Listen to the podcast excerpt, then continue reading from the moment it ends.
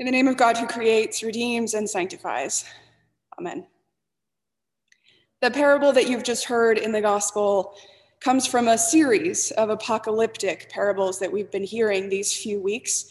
Parables about the kingdom of heaven, each one intended to give us a snapshot, a glimpse, some kind of intimate understanding of the kingdom that is coming.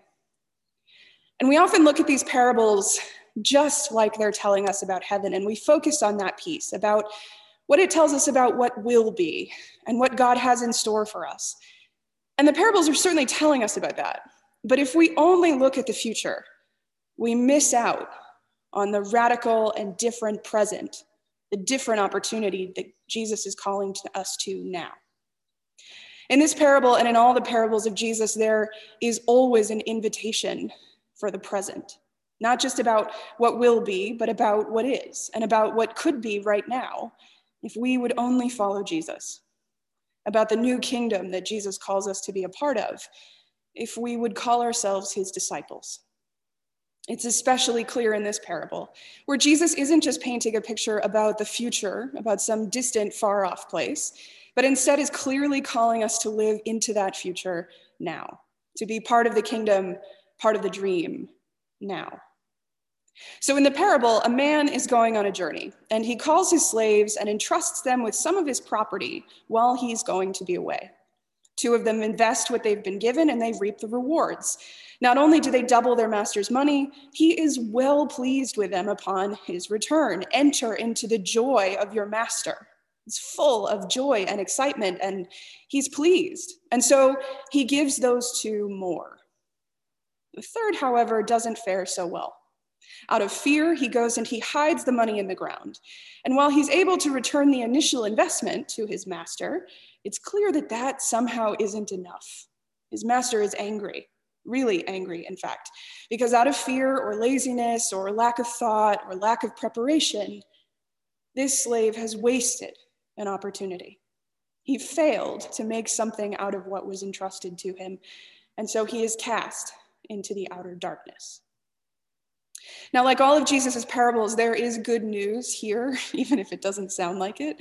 And there is a steep challenge that also flies in the face of the rest of the world around us. That's how parables work. So let's look at the good news first.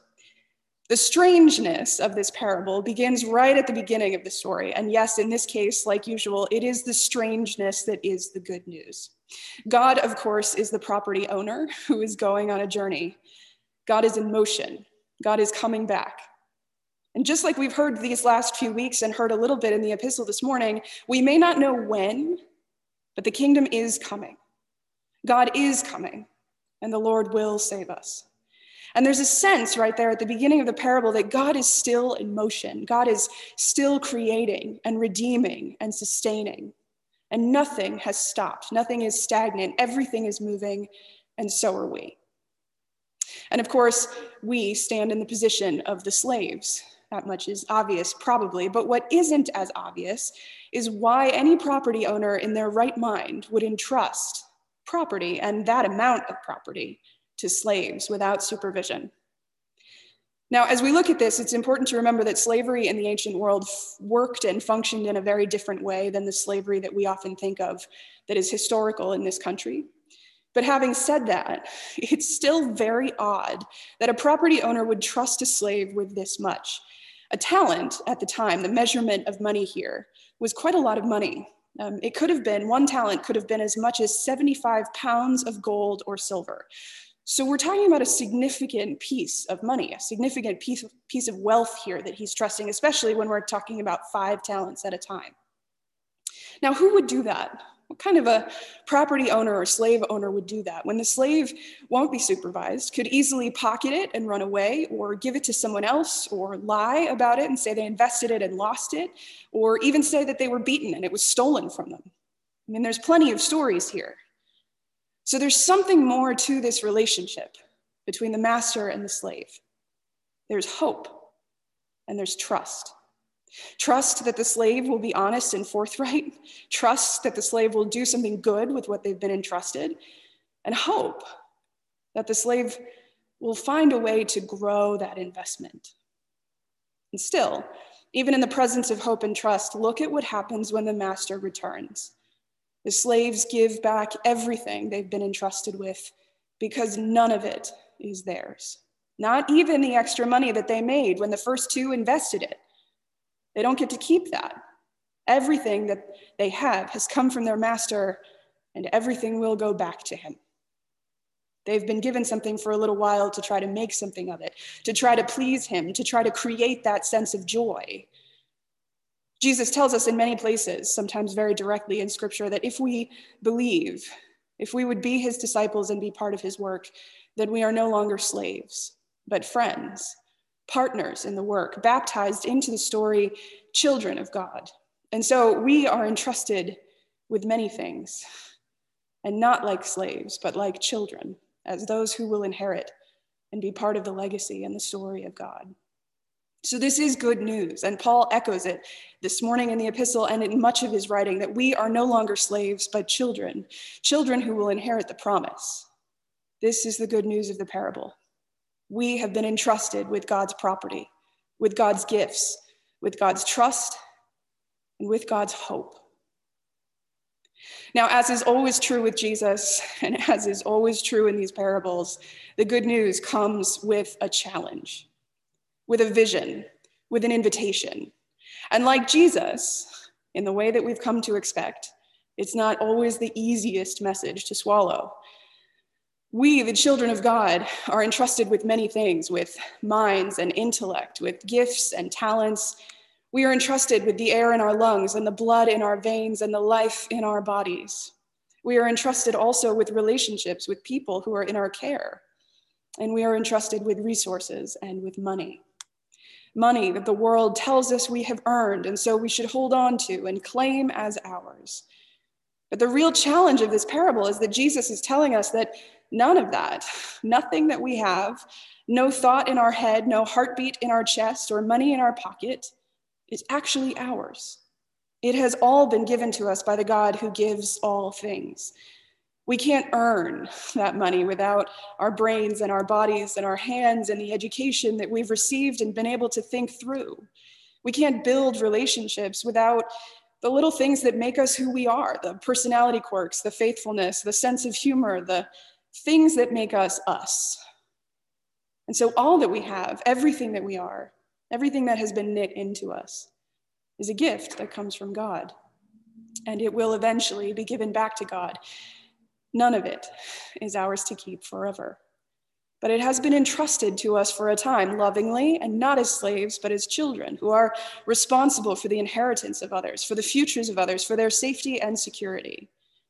And God's hope is that we will invest what we have been given in the work of the gospel in making a better world, not just someday in some distant future, but now, in the moment that Jesus sees us in now, which does, in fact, defy the instincts of this world that would tell us that all that we have is ours, that we can stand on our own two feet, and that we should keep everything for ourselves.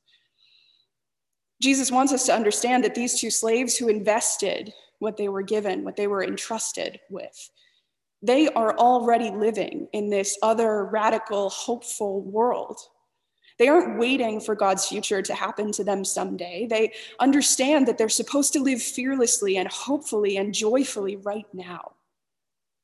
And because they're willing to take that risk, they're given more more responsibility, more to look after, more to do. Stanley Hauerwas articulates the challenge of the parable this way he says the parable is a clear judgment against those who think they deserve what they have earned, as well as those who do not know how precious a gift they have been given.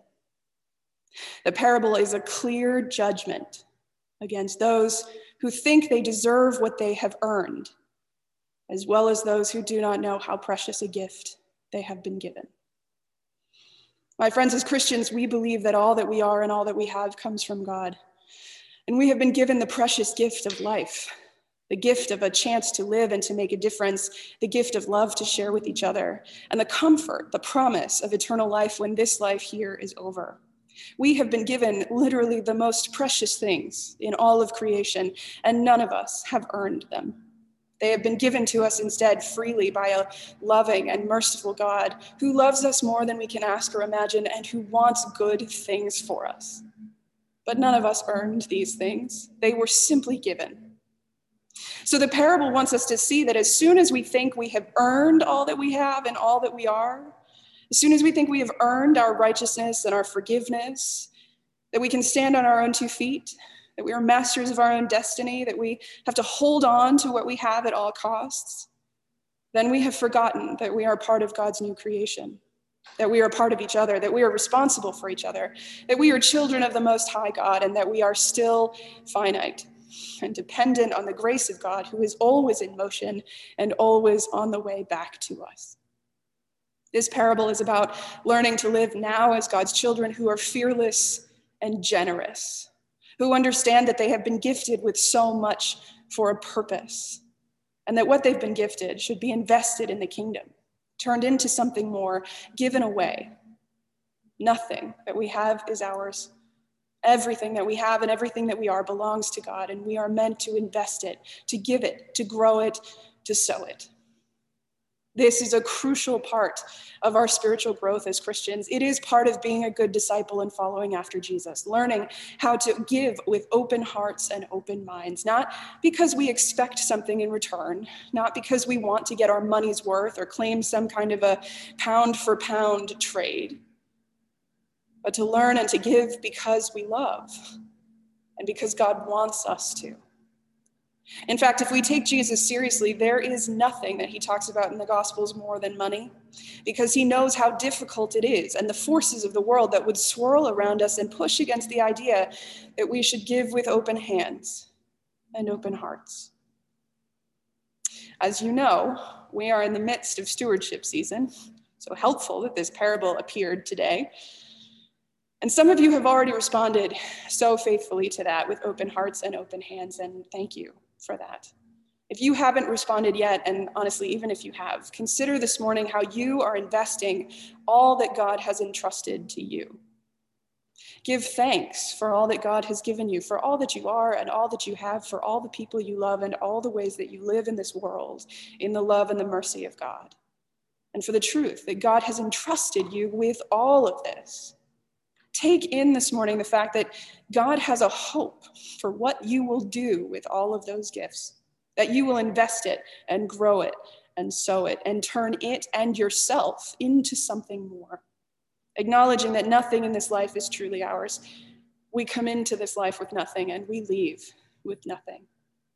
But in the middle, we have the opportunity to make something of these gifts and to change the world around us, to be part of the work that God is calling us to do, part of the work of a God who is always in motion, who is always creating and redeeming, the God who sustains us and always comes back to us, the God who sees us not as slaves, but as children, as investors, as partners in building a new world. By virtue of our baptism, we become part of this world and part of this work, not just in the next life, but in this one. And it is a world we're building where we live by a different economy, not one of scarcity or fear, not one of necessarily getting our money's worth or having it be a good deal, but an economy of abundance where we realize that everything we have is a gift from God. And so we are just as willing to watch it go as a gift to support God's work as to receive it from God when it comes. This parable, like every parable, is an invitation to enter the kingdom today, this minute, to enter this kind of living, to be part of the new creation that does not live in fear, but rejoices in giving. Beloved of God, this morning, this text speaks to you. What are you doing with the riches, with the gifts, with the talents, the treasures, the relationships, the goodness, the intellect, and the love that has been entrusted to you? How are you investing it in the kingdom of God? How are you investing yourself in the gifts you've been given in our life and our work here at St. Matt's? How are you making it and yourself into something more with God's help? What more will you have to show the Master when he returns? Will you have hoarded it and buried it and kept what you've been given for yourself? Or will you have made sure that you did something else? You created something new. that you grew it and gave it and sowed it. Amen.